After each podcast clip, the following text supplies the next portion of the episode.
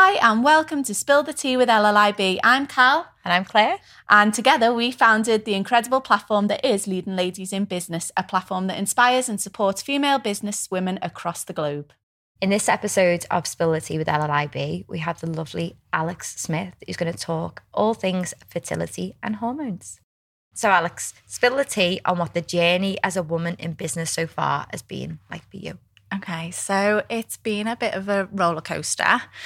Um, so I worked in a corporate world for about mm, 15 to 20 years. And then it was only a few years ago I decided to come away from that and set up my own um, health coaching business, which is now specialised more in fertility and hormone health.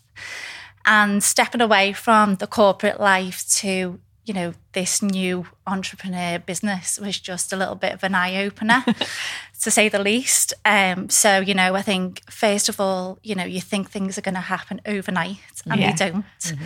You think clients are going to start walking through your door, but then when you do start to, you know, when you get out there on social media, it's a bit like tumbleweed. Yeah. and you can hear the crickets because, you know, you're expecting things to happen straight away and they don't necessarily well, it doesn't. Yeah. So it takes time. Um, so that's what it's been like so far. Mm-hmm.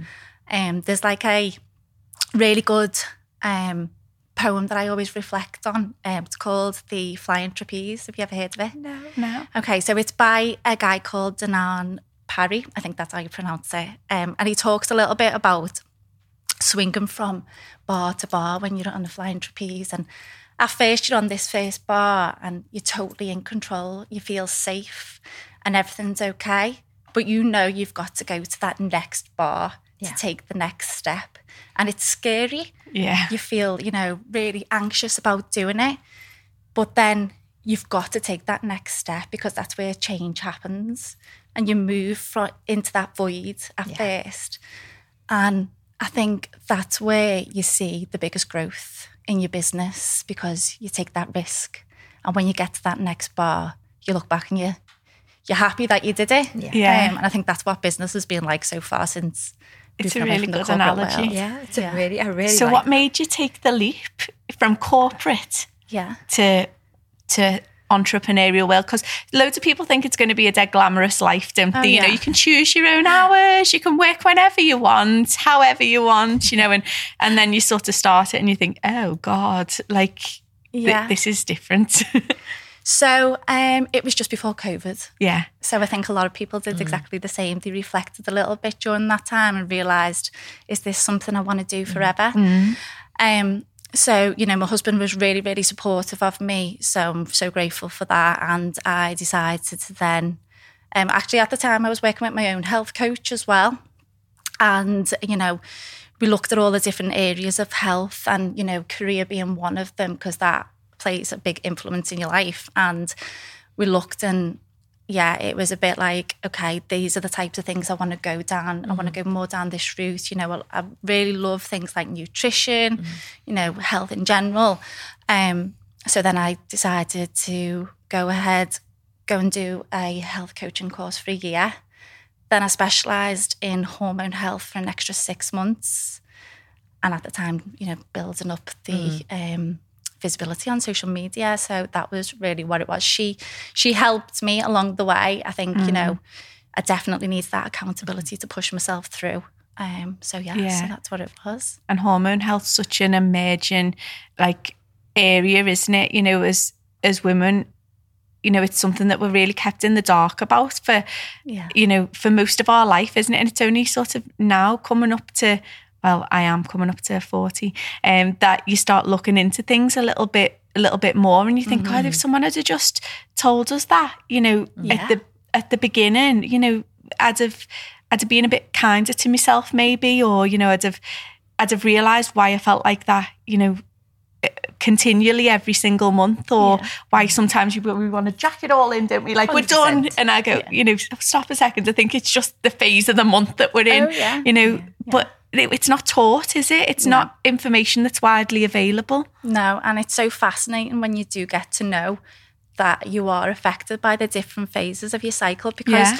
you know, especially when you work in corporate, um, you plow through every week of every month, you know, every week of your cycle, and you are trying to be in that masculine energy all the time, Yeah. and trying to compete against men, and you know, when we when we, and we don't work like that, No. you know, the week before our you know actual um period, you know, we are somebody who tends to like to be, you know, a little bit more isolated. You tend to be, I say isolated, but you tend to be more inward. Yeah. So, you know, and you can be a little bit, you know, more towards doing more administrative tasks, that type of thing. And you can come across, you can have a lot of self doubt about yourself. And mm-hmm. it's reminding yourself that this is the phase of your cycle that you're in. Yeah. You know, when I, when I'm putting myself out there on social media, you know, at that point in my cycle, I have to remember, you know, that to, to not really self sabotage Yeah.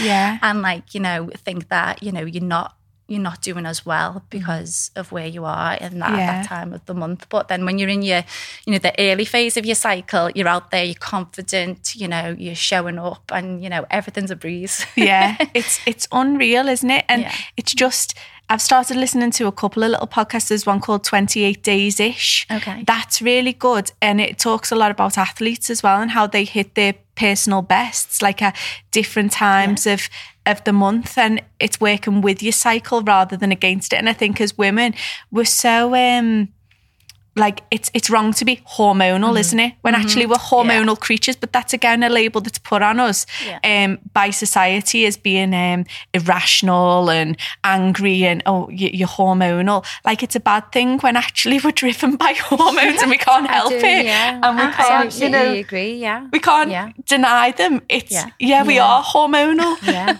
But like it's always a negative, isn't it? You Yeah. know, and you don't want to be hormonal, even though you are hormonal. I feel I feel exactly I feel like especially periods I feel like they are negative I feel like Yeah. society is just cast that you know oh you can't do this and you can't do this and you know you're going to feel like this like the negative Yeah. part not the actual well actually the week before you're going to feel you know x y and z or the week after Yeah. and I feel like actually this is how we make our babies. Like this is, you know, this is magical. These are something that should be. And I know, you know, going back era, era, era, you know, a long time ago, women were seen as that goddess for fertility and you know things like that. And nowadays, it's like, oh God, she's on her period. You know, stay away from it. And especially when people say, you know, if you've got more than one girl in the family, say like it was only Alan with the three of us girls, it'd be like, oh, good luck there. Mm. Yeah. Good Yeah. luck there. Like, Yeah. why would you even say that? Like, this is like something like my period create. Well, didn't create my husband, but his mum's did. You know, so Yeah, yeah. you know that that that's the cycle did. So that's you know it should be seen as something positive. Yeah, there should definitely be more education Yeah. about it. you know, Yeah. especially with younger girls growing up. Um, you know, I've got a daughter myself who's ten, and as she's coming up to that age, you know, I'm thankful that I have got that knowledge to be Yeah. able to support her in it. And um, but there could be so much more done out there for the younger Yeah. generation. Definitely. It's it's slowly creeping through, I think, through social media and all them plat- and other platforms.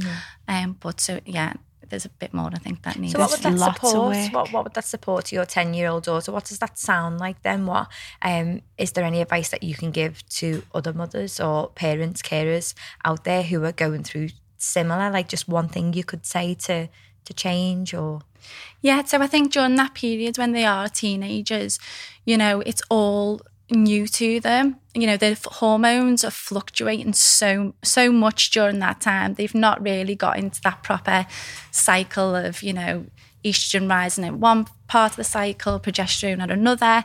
You know, it is so up and down, and it's just letting them be mindful that this is something that they will go through. It's a phase, and that you know it will it will pass and then things will start to even out and start to get to be normal. And then I think, you know, noticing like I think I think back to like when I used to do exams at school mm-hmm. and I think, you know, if I had have known back then what phase of my cycle I was at, it would have helped me because, you know, maybe you know, I wouldn't have doubted myself that much, or maybe, you know, because sometimes because we can tend to, it affects the parts of your mm. brain, certain types, Our of memory and the your memory, all yeah. that type of thing, your concentration span, and again, you know, if you're studying and you're mm-hmm. doing your exams, you know, mm-hmm.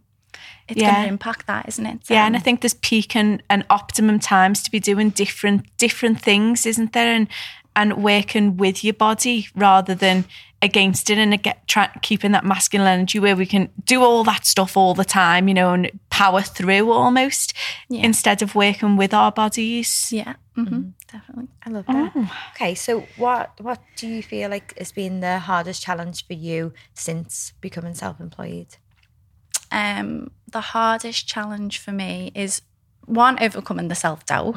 I don't think that ever goes away, but you do still have to remind yourself. Um, you know the what I mentioned before in terms of things happening overnight. Mm-hmm. That doesn't necessarily happen overnight, and really just like putting yourself out there and visibility, and Yeah. not worrying too much about what other people are going to think about you. Because I think you know, a lot of women out there do have that, you know, oh, I can't put myself out there on social media, you know, um, what will people think of me, that type of thing. But at the end of the day, there's one thing I always say to myself is, well, if I if I'm not going to do it, no one else is going to do it for me. So Yeah. I've just got to do it. If I want this to work and I've got a massive passion for it, then I've got to put myself out there. And I think Yeah. that's been just just reminding yourself of that type of thing. And in your line of work as a fertility coach, there'll be people that really, really need, Need. to hear that message as well, won't there? And you know, mm-hmm. people who haven't haven't been able to get support from traditional lines, maybe. So what does what does a fertility coach do? Like what what's that what does that entail? Okay. So I always say to clients is that I'm ten- I tend to be what the bridge. So you'll walk out your doctors and you might have had a diagnosis of let's say PCOS and you're trying to conceive. But you've come out and you're still none of the wiser of really what you've got to do to support yourself. You know, you might even be told straight away that you've got to go for IVF, which is not necessarily always the case. Um, you know, but you might be told also, you know, you might need to change your diet, you might need to do a couple of, you know, you need to exercise, you mm. need to change your lifestyle. So, how do you get from A to B? And you're like, okay, so I know I need to do all this, but what are the steps I need Yeah. to take? So I think that's where a fertility coach comes into it is they're there to support you through that through them steps to get you to where you need to be. So, you know, it's holding them accountable. So, you know, you can quite easily fall off the wagon. You know, tomorrow out you'll say, Oh, I'm going to start eating healthy or I'm going to lose weight. Um, but having somebody there to support you every week is what's really needed. Um, but we'll cover all things to do with what you put on your plate and your lifestyle, your stress, your sleep, your movement, you know, your, even things that you're exposed to within your environment can have a massive inf- mm-hmm. influence on your fertility. Yeah. Um, looking at things like autoimmunity, inflammation, all them areas, because, like I say, when you come out to the doctors and you still have, you're still none of the wiser of what mm-hmm. you need to do, you feel out of control. Yeah. Mm. And with what we, with what I do with women, it's letting them take a little bit more control back Yeah. before they then Empowering have to them. go to the fertility clinic to go for IVF. They can do things in that space Yeah. to be able to help themselves. So, and it's it's just really really rewarding to Yeah. do and help people. Yeah. So, and they and you know we have had some. Well, I have had some success. I have a, I've had quite a few successful um, outcomes on that. So is your yeah. tagline like "I get people pregnant"? Should be. Should be great tagline. Yeah. Um, in ways, yeah. So there's only so much I can do, course. obviously. Oh, of course. Don't Um, worry, we'll put a disclaimer at the bottom of the, the YouTube Um, cha- channel.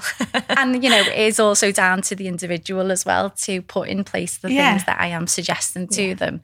Um, you know, we will do a lot of digging, a lot of investigation work to try and understand what the root cause of what's going on with their fertility. You know, we I've had people who've come to me who've got completely unexplained infertility. They've been trying for so many years, just nothing's worked out. The doctors can't under, can't understand why. Um, but it is really getting to the root cause and then the magic happens. So what like small steps, what small tweaks can can people do in general to improve their fertility health? Okay. So a couple of things that I always come across first of all when I meet women um, is number one, um, they can be under eating. Mm. They're not having enough calories throughout the day or not eating the right types of foods. Um, number two, they're always so scared of eating carbohydrates or fats. Now, there's um, now what I say about fat is it's not all fats. We still need to consume healthy fats because our hormones are made of protein and fats. Um, so we need them to be able to create hormones. Carbohydrates are the things that fuel the engines to make your hormones. So that's one thing I say. Okay, we need to swap from your zero percent fat to your full fat. So like milk. Um, but that's so hard for some it people. We're is. so conditioned, aren't we, to choose the mm. low fat option and the the sugar free and the yeah. like Oh God, that must All be really tricky. It is, um, and you know, it can be quite daunting to that to the individual. Um, so yeah, so it's about making sure they're eating and not over exercising as well. You know, um, a lot of people do high intensity type exercising, and that again can have an yeah. impact on fertility um, and stress management.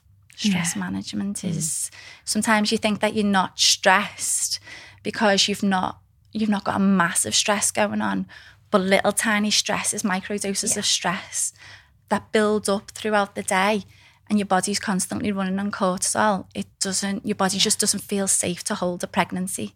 Yeah. So it's making sure that if you have got a stressful lifestyle, you're putting things in place to mitigate it, mm-hmm. whether that be mindfulness, meditation, just time out for yourself. They're the like the main things. Mm. Yeah. Cortisol's a, a right one, isn't it? It is. Just so much. a right one. It is a right one. I didn't one. want to say, you know, anything sweary, but it is a, does us over right that cortisol. so who's, who's made the, the biggest influence to you? Okay, so I don't think I can pick one particular person because I think I've had so many different influences mm-hmm. from so many different yeah. people over the years. So my parents, my auntie, she's got an MBE, you wow. know. Um, what I've was that? My sister. So it was for the com- services to the community. So ah. she works in social housing. Well, she did. She's um, she's retired now. But um, yeah, so that's what she did. You know, my sister she owns her own law firm. So there's so many different people. Yeah. There's books, and you know, yesterday I was only listening to um, Rochelle Humes on yeah. Steve. Oh, she is incredible. You know, on the Steve podcast. Yeah and some of the things in in that that she you know about business and running her own mm. business was influential yeah. but i suppose one thing that always sticks with me is when my dad was passing away a few years back you know the day of him passing away and it might sound a little bit more but he said you know something that's always stuck with me was change change happens it's inevitable mm. so you know throughout your entire life throughout business mm. you have to you know go through so many change. And when we were clearing out his apartment, um, there was there was a little thing I found, which was what I've brought over Aww. with me, and I keep it with me all the time in my yeah. purse, and I always go back to it. So, do you want to read it? Not at all. Okay, so it's about risk, yeah. and it says to laugh is to risk appearing a fool, to weep is to risk appearing sentimental, to reach out for another is to risk involvement, and to feel is to risk exposing your true self. To offer your ideas, your hopes, your dreams is to risk ridicule, and to love is to risk rejection and heartache. To live is to risk dying, to hope is to risk despair, and to try is to risk failure. But the risk must be taken. For the greatest hazard in life is to opt for safety and risk nothing at all. The person who risks nothing does nothing, has nothing, and in the end is nothing. They may avoid suffering and sorrow for a while, but they can never learn to feel or to grow, to change or to love or to live. They are shackled by their own fears and are slaves who have lost their freedom. Only those who risk are truly free. Wow. So I've got that with me. Oh my goodness me. So that's that's like my um Your go-to. my uh, my go-to for inspiration and influence, Amazing. I suppose, from yeah, from a dad. Wow. Even just those words, like about change, we fear change. Yeah, we, so much. You know, things are out of our control, and you know, I get that hundred percent. So those words, they were just, yeah, they were incredible. Thank you so much for sharing that with us as well. Mm, that was really personal. That's amazing. And your dad, amazing, absolutely amazing. So, what goals are you pursuing right now in business or in personal that you can share with us? Um, okay, so goals is really to continue to grow my fertility mm-hmm. business, help more and more women, women mm-hmm. to conceive. Um, at the moment, people can work with me on a one to one basis. Um, but in the next few months, I'm looking to expand that a little bit more so that people can do things, yeah. you know, at their own pace um, and have some like group programs mm. as well. So I wanted to try and introduce a few more different, you know, levels of pricing Amazing. for people. Um, maybe in the new year, maybe set up a podcast yeah. um, with somebody who I work with at the minute. We know um, a great studio. Yeah, yeah. yeah. um, and then in my personal life um, is really just to try and maintain a healthy, happy home, especially um, so working, you know, you, you tend to, I struggle sometimes to switch off. Yeah. Um, I think that's just business owner yeah, life in general. It is, yeah. And, you know, so just making sure that there's time spent with the children, yeah. the husband. Um, yeah. there's a fine balance, isn't there? So, yeah. Yeah. So that's it, but really. also, yeah. a time spent on you mm-hmm. as well.